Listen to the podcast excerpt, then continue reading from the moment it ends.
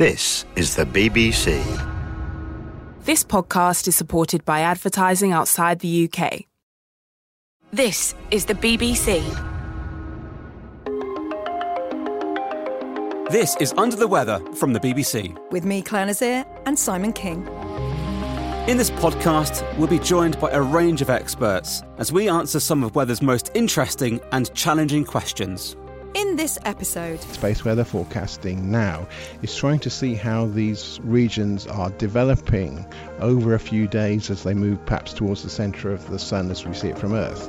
Under the Weather from the BBC.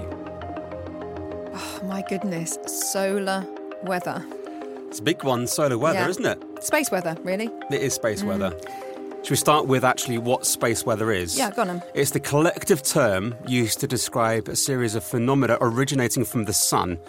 And you get three main types, really. Yeah. Solar flares, solar energetic particles, and coronal mass ejections. In the Met Office, they've got a space weather department, which I absolutely love to go and visit because they've got all these images of the sun on the screens and all different colours. It looks very pretty, I've seen it. Very pretty, and that's as far as I can go with it, really. Just know that, that's the sun. Yeah. But how's it green? Green or red, and sometimes it's orange. Don't look at the sun directly. That's what we're going to say right at the beginning of this podcast. Please don't look at the sun directly. Before we go on, I've got here the National Risk Register of Civil Emergencies by the Cabinet Office. It's quite a hefty little bit of document, but you want to know why I've got it. So this is basically what the Cabinet Office released to kind of highlight what are the risks to the UK population. Now, if I go to Chapter 3, and we talk about risks, natural hazards, flooding, severe weather. Third on the list, space weather. So it comes in amongst volcanic eruptions, poor air quality, earthquakes and wildfires. My goodness, that's amazing, isn't it? So it's up there at number 3. It can disrupt a lot of things on Earth. You think about satellites, GPS, that will be disrupted. Obviously, the folks in the International Space Station, they will be disrupted by it. But you can get electricity blackouts, radio blackouts. And basically, if we get a big solar storm that affects the planet, you know, we can have disruption to essential services such as air travel, energy, financial and communications, and even health. You know, there could be increases in background radiation high up in the atmosphere and in space. So, and this is why the Met Office has a space weather forecasting centre, isn't it? This is why on the National Risk Register, it is actually number 3. Yeah. Are we equipped for a huge surge in plasma X-rays coming to Earth? They're attracted, obviously, by our magnetic field. So we see them mostly in the form of auroras on the North Pole and the South Pole. That's the same sort of process. And that's the beautiful side of space weather, isn't it? The northern and the southern lights. Have you seen the northern lights? I have, actually. I've filmed quite a lot in Iceland. I filmed quite a lot in northern Canada. And when I was in Iceland, I was chatting to the Icelandic Tourist Board and they said, we get a lot of Chinese and Japanese people coming over for a couple of days and they love to see the aurora. I said, well, we all do. They said, no, this is something a little bit deeper than that. Right. They believe there's a direct correlation between an aurora happening and fertility. Right. So you get these tourists who are Japanese and Chinese spotting the aurora and then they all disappear. So much so that in Iceland now you can actually book a hotel room with a glass ceiling. No way. Yeah. Really? So, you know, it has impacts on so many different levels, doesn't it? Okay, yeah, it does. Well, I'd love to see the aurora. Maybe we shouldn't go together on that basis, but it's definitely my bucket list. I'm sorry. You just got that? No, it's delayed. So when I saw it was greeny colour, but obviously the ones you really want to see are the purples. Oh, you want to see the purples. What about the reds? I'd love to know what that means, how different it is, and whether, you know, we're talking twins, triplets. No, I'm talking about what type of gases. Yeah. Induce that type of colour. So joining us to answer the question of why should we care about space weather, we're joined by Professor Mike Hapgood, and he's the head of space weather at RAL Space, which is one of the UK's major space research groups. Mike, thank you very much for joining us. Pleasure. Now, let's get straight into it. We're talking about space weather. Could you just give us a brief description of what is space weather? A colleague of mine in UK came up with a really good pithy answer, which is we're talking about disturbances in the upper atmosphere of the Earth and in the space around the Earth that affect so many of the technologies that are critical to smooth running of everyday life. That's it in a substance. But of course, those disturbances ultimately have their origins on the sun in things like coronal mass ejections and solar radiation storms. Is this a new thing, or has this been going on for decades? Well, you know, it's fairly new. I think the discussions really triggered back in 2010, and then it took some years, not quite naturally, to get it funded. And the Space Weather Service at Met Office started in 2014, and an official opening by the then Science Minister in October of 2014. So that's quite interesting then, that you're saying it's quite a relatively new thing. But then if we look at history, in 2003 we had quite a big space weather event where a lot of technologies were nearly wiped out. And we had the Carrington event, which was in 1859. And that was the real big one, wasn't it, which caused a huge amount of disruption. But I'm just interested then that, you know, you had those big events. We've known about the issues with space weather for a long, long time. But a relatively new thing then that we're kind of looking at it. If you think back to what happened in 2010, there is the clue. In the spring of 2010, we had the Icelandic volcano, whose name I'm not going to try and pronounce. Go on. That popped off in April and caused huge disruption. And that's when the people running our civil contingency service in Cabinet Office here in the UK, they started talking to the scientific community about that. They said, we've been trying to tell you about this for years. Mm. And so this set people thinking, well, what else is out there that could cause us a big problem? And within about a month, we were starting to talk about space weather. So it was the volcano that really triggered wider things. And if you look at what's happening in the UK, you know, last year they published the latest version of their risk assessment, and there's another one in process now. And they're looking very carefully at where these things lie. You know, they look both how likely is it to happen, and then how bad would be the impact on the UK. So how violent are conditions on the surface of the sun and around its atmosphere? It's hard to see to put it on a scale. People talk about vast numbers of atomic weapons to scale it. I don't find that terribly useful. I think the big thing is that it can, in quiet times, it's bubbling away and something that we'd probably still regard as fairly violent on a human scale, but on the cosmic scale, it's nothing. And suddenly then we have these huge eruptions with great clouds of hot gas, the things we call coronal mass ejections. And they contain billions of tons of matter flung out into the solar system at speeds up to several thousand kilometres a second. Which, again, that's an enormous speed for humans, but it's quite natural speed in what we call a plasma environment, such as we have in space, where the gas is so hot it's ionised. Let's talk about solar flares and CMEs. What's the difference between them? Because the beginning of the process, I think, seems to be the same, but then they have different properties, they travel differently, and they affect Earth differently if they reach the Earth. The thing is, they really probably don't necessarily have the same start. There are overlaps, but it's often a confusion that people think that there is a direct link between solar flares and coronal mass ejections. The solar corona is full of these magnetic fields that are generated inside the sun and then rise up into the sun's atmosphere, the corona.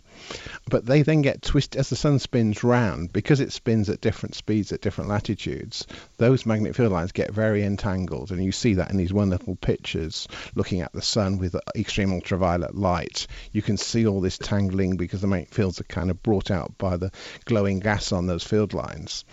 But eventually that becomes unstable and the field lines basically break and reform, releasing a lot of energy, which goes into heat and accelerated particles. But also it can cause some of those magnetic field lines to become detached from the sun. And basically that's when we get a coronal mass ejection. Some part of the sun's atmosphere has become magnetically detached from the sun. At that point, because the corona is so hot, it will just be escape into interplanetary space, and part of that's also accelerated by the magnetic energy that's released. So how long does it take for one of these coronal mass ejections to form and then reach the Earth? hours to days. It's when the whole thing in space weather forecasting now is trying to see how these regions are developing over a few days as they move perhaps towards the centre of the sun as we see it from Earth. And so if they're released, that's when they come towards us.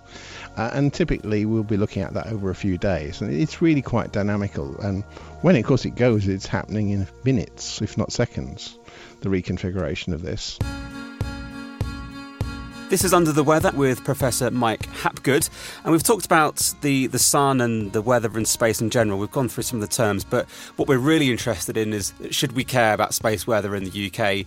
The one thing that I think many people may know already about how space weather impacts us is by the Northern Lights and the Southern Lights, the aurora, and how beautiful that is. But that's the kind of the nice side of space weather, I guess, isn't it? Definitely, isn't it, Mike? Definitely. What are the big impacts that we might see? The headline that always gets people's attention is if the power grid were affected and there was to be a trip out and a blackout. If we don't have electric power, it really becomes very inconvenient very quickly these days, because we just use electricity for everything. So what actually is it the power? Is the grid which is affected rather than digital comms? It's the actual sort of physical sort of generators of electricity. There's a whole raft of issues. There are some issues with digital, but let's deal with the power grid first. The main thing is the distribution. Particularly it's the transformers and some of the other devices that make the power grid work, so you can take power from the power stations ultimately to our homes or our offices. What space weather ultimately will do, if you had your magnetic storm, that magnetic field, changing magnetic field in the storms will induce electric fields in the crust of the Earth. And we've known about that for nearly 200 years. We've known these electric fields exist. But if you've got a system that's also electrically grounded, as they have to be for safety reasons, and that's true of the power grid, it's true of railway signal circuits, true of pipelines, many systems, they all have to be electrically grounded. Just as, in fact, your house, all things are electrically grounded. But the electric fields in the Earth can put extra currents into the power grid. But basically what happens at that point is that the transformers will start to dissipate power that they need to operate. They can start vibrating, heating up, things like that. And particularly that dissipation of power can cause a voltage collapse, as we call it. Not a physical collapse, but the voltage will drop. In fact, this did happen, I think, in Scotland during a magnetic storm in 1982. And there was some loss of power, I think, in the Edinburgh area. It is documented, but not necessarily that too well known. And then back in 1989, we had similar problems, big currents in the power systems. And there, nobody lost power, which was great. Everybody could just enjoy the big auroral display. But there were a couple of transformers, one in Cornwall, one near Norwich, that tripped out because the alarms on them went off saying there was something not right in the transformers. And that was really a big wake-up call in the UK. But at the same time, over the Atlantic, the whole province of Quebec, their whole power system went down. In fact, not at the same time, in another part of the same magnetic storm. And that really set the whole power industry around the world thinking about these things. And since then, there have been problems in New Zealand, where they lost a transformer in 2001, in South Africa, where they lost a lot of transformers in 2003. And so there's been an enormous amount of work done all over the world on this, and it continues to this day. And that's really the lifeline for everyone, isn't it? The power grid is pretty much the basic tool that we use to survive every day, get to work, comms, etc. So that's the basic level. Then obviously, what's the knock-on effect from that point upwards? That's the thing. We've been involved supporting economists looking at studies of this, what happens to the knock-on. And you're quickly talking about billions of pounds of costs, even just for the UK alone, let alone other countries. And then the economists, of course, can then see, if you knock out the power in one country, what effect does that have on some other? In the UK, because we're such a big trading nation, this problem anywhere in the world is bad news for us.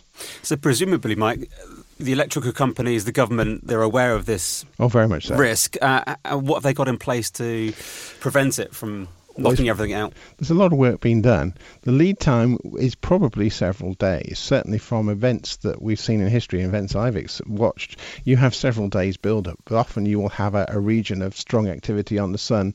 When it comes into view, it's on the east side of the sun, so on the right, as we would look at it in the sky, and then it gradually rotates down to the centre. So it's when it's right in the centre facing the Earth that can fire things, coronal mass ejections in our direction. So we can kind of watch that build up, and we're now, you know, there's studies going on now to try and put a spacecraft into interplanetary space, so we can watch that build up better from a vantage point to the east of the sun. And that's a big European thing that the UK is driving at the moment, and there's just a whole new round of international studies kicked off on that. So that's one of the things, how do we watch this better? But the big drive, of course, has been driving the Met Office Space Weather Service, and then working closely with National Grid, so they've done exercises together. How would we deal with it? So there are a lot of plans being put in place to deal with the power grid. So would it be inevitable then, if we had a big event, you know, is it a certainty that we would lose all of our power? But no. Then it's a case of how quickly it would come back on again. Yeah. One of the big things is to try to make sure that minimise the damage. Now, power grids around the world, they're always worried about that the whole grid goes down for whatever reason. That's happened, for instance, in the US at times and in Europe at times, because of either bad weather or somebody just pressing the wrong button in the case of some of the European grids a few years ago. And so people have what they call the black start procedure. How do you put the grid back on? And it might take a few hours to a few days to get everybody back on power, but there's well-practiced procedures for... You have to start with the power stations that can start themselves, get them running, and then get to the power stations that need electricity to get them going. I guess in times of severe weather in the UK anyway, when we have strong winds or icing or whatever, then we do have... power cuts, don't we? And I guess they are well rehearsed. That's exactly it. A lot of the precautions are actually where in those procedures we already use for bad weather, can we use them for space weather? And there's an awful lot of overlap. I just don't think 2 days is long enough. I really don't. I mean, when we forecast bad weather in this country, we try and give 4 to 5 days. Yeah.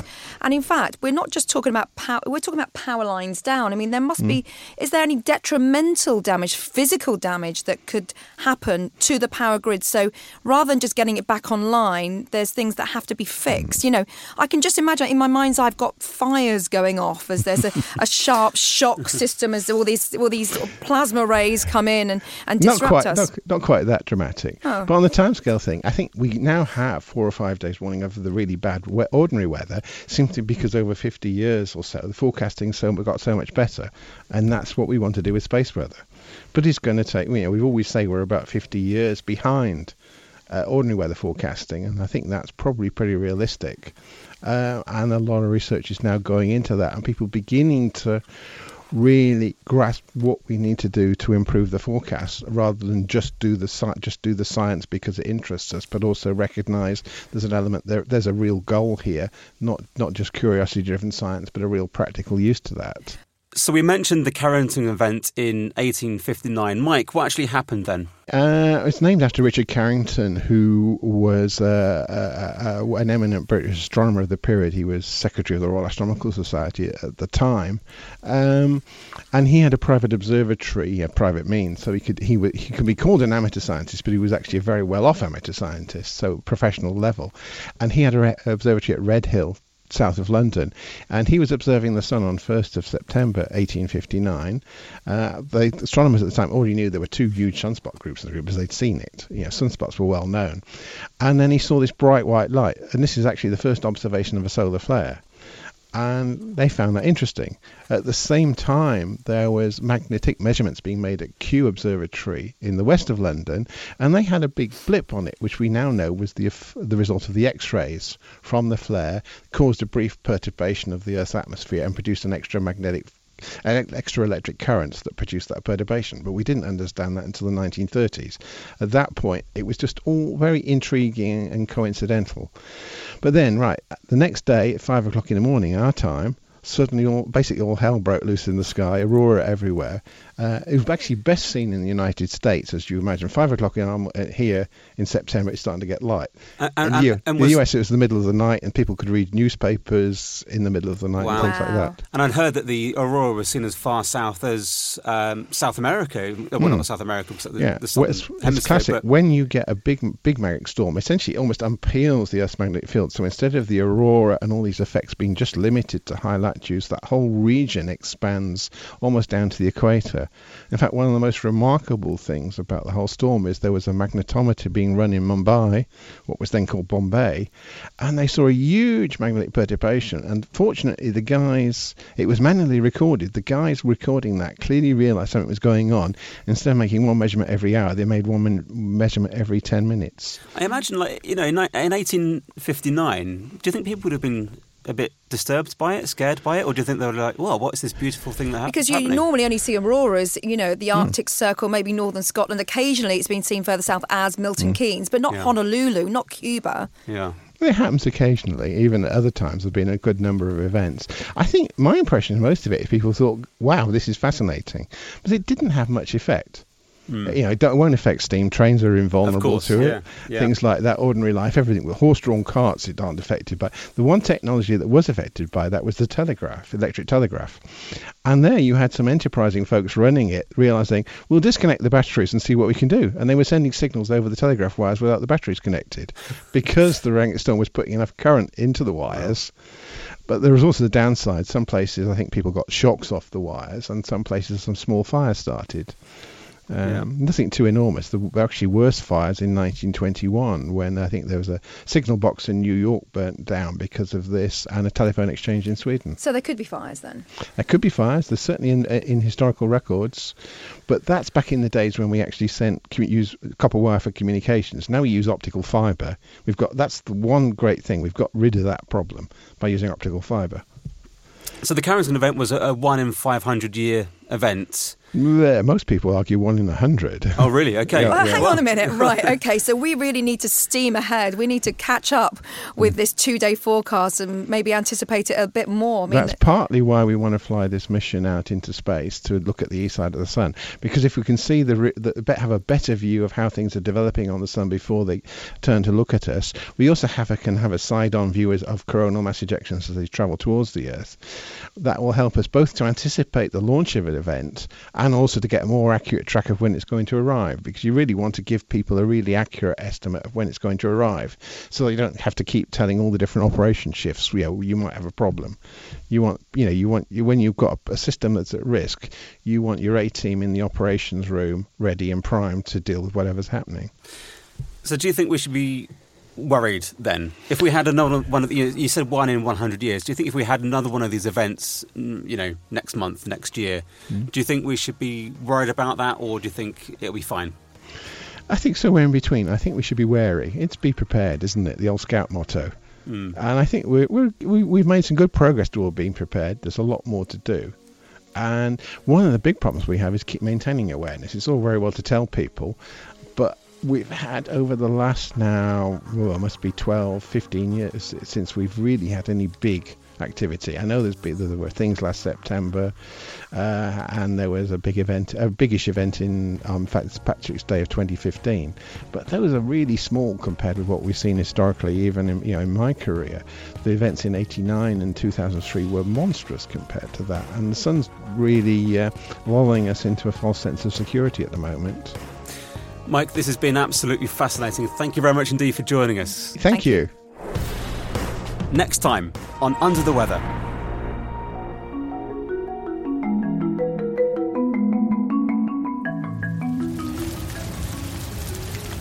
Rain. Clearly you can hear it. You can see it. You can touch it, of course. Can you taste it? Oh yes, I used to love tasting the rain, sticking out my tongue in a rainstorm. I was young then. But can you smell rain? And if we can smell it, what are we actually smelling? The scent of water is very subtle, but we're very connected to it. For some reason, and we don't really know why, we have this ability to detect this molecule at incredibly, incredibly low levels. If you're downwind of the storm that's coming towards you, you will smell it. I mean, it's just like hearing a train coming towards you. Subscribe to Under the Weather now for a new episode every Monday.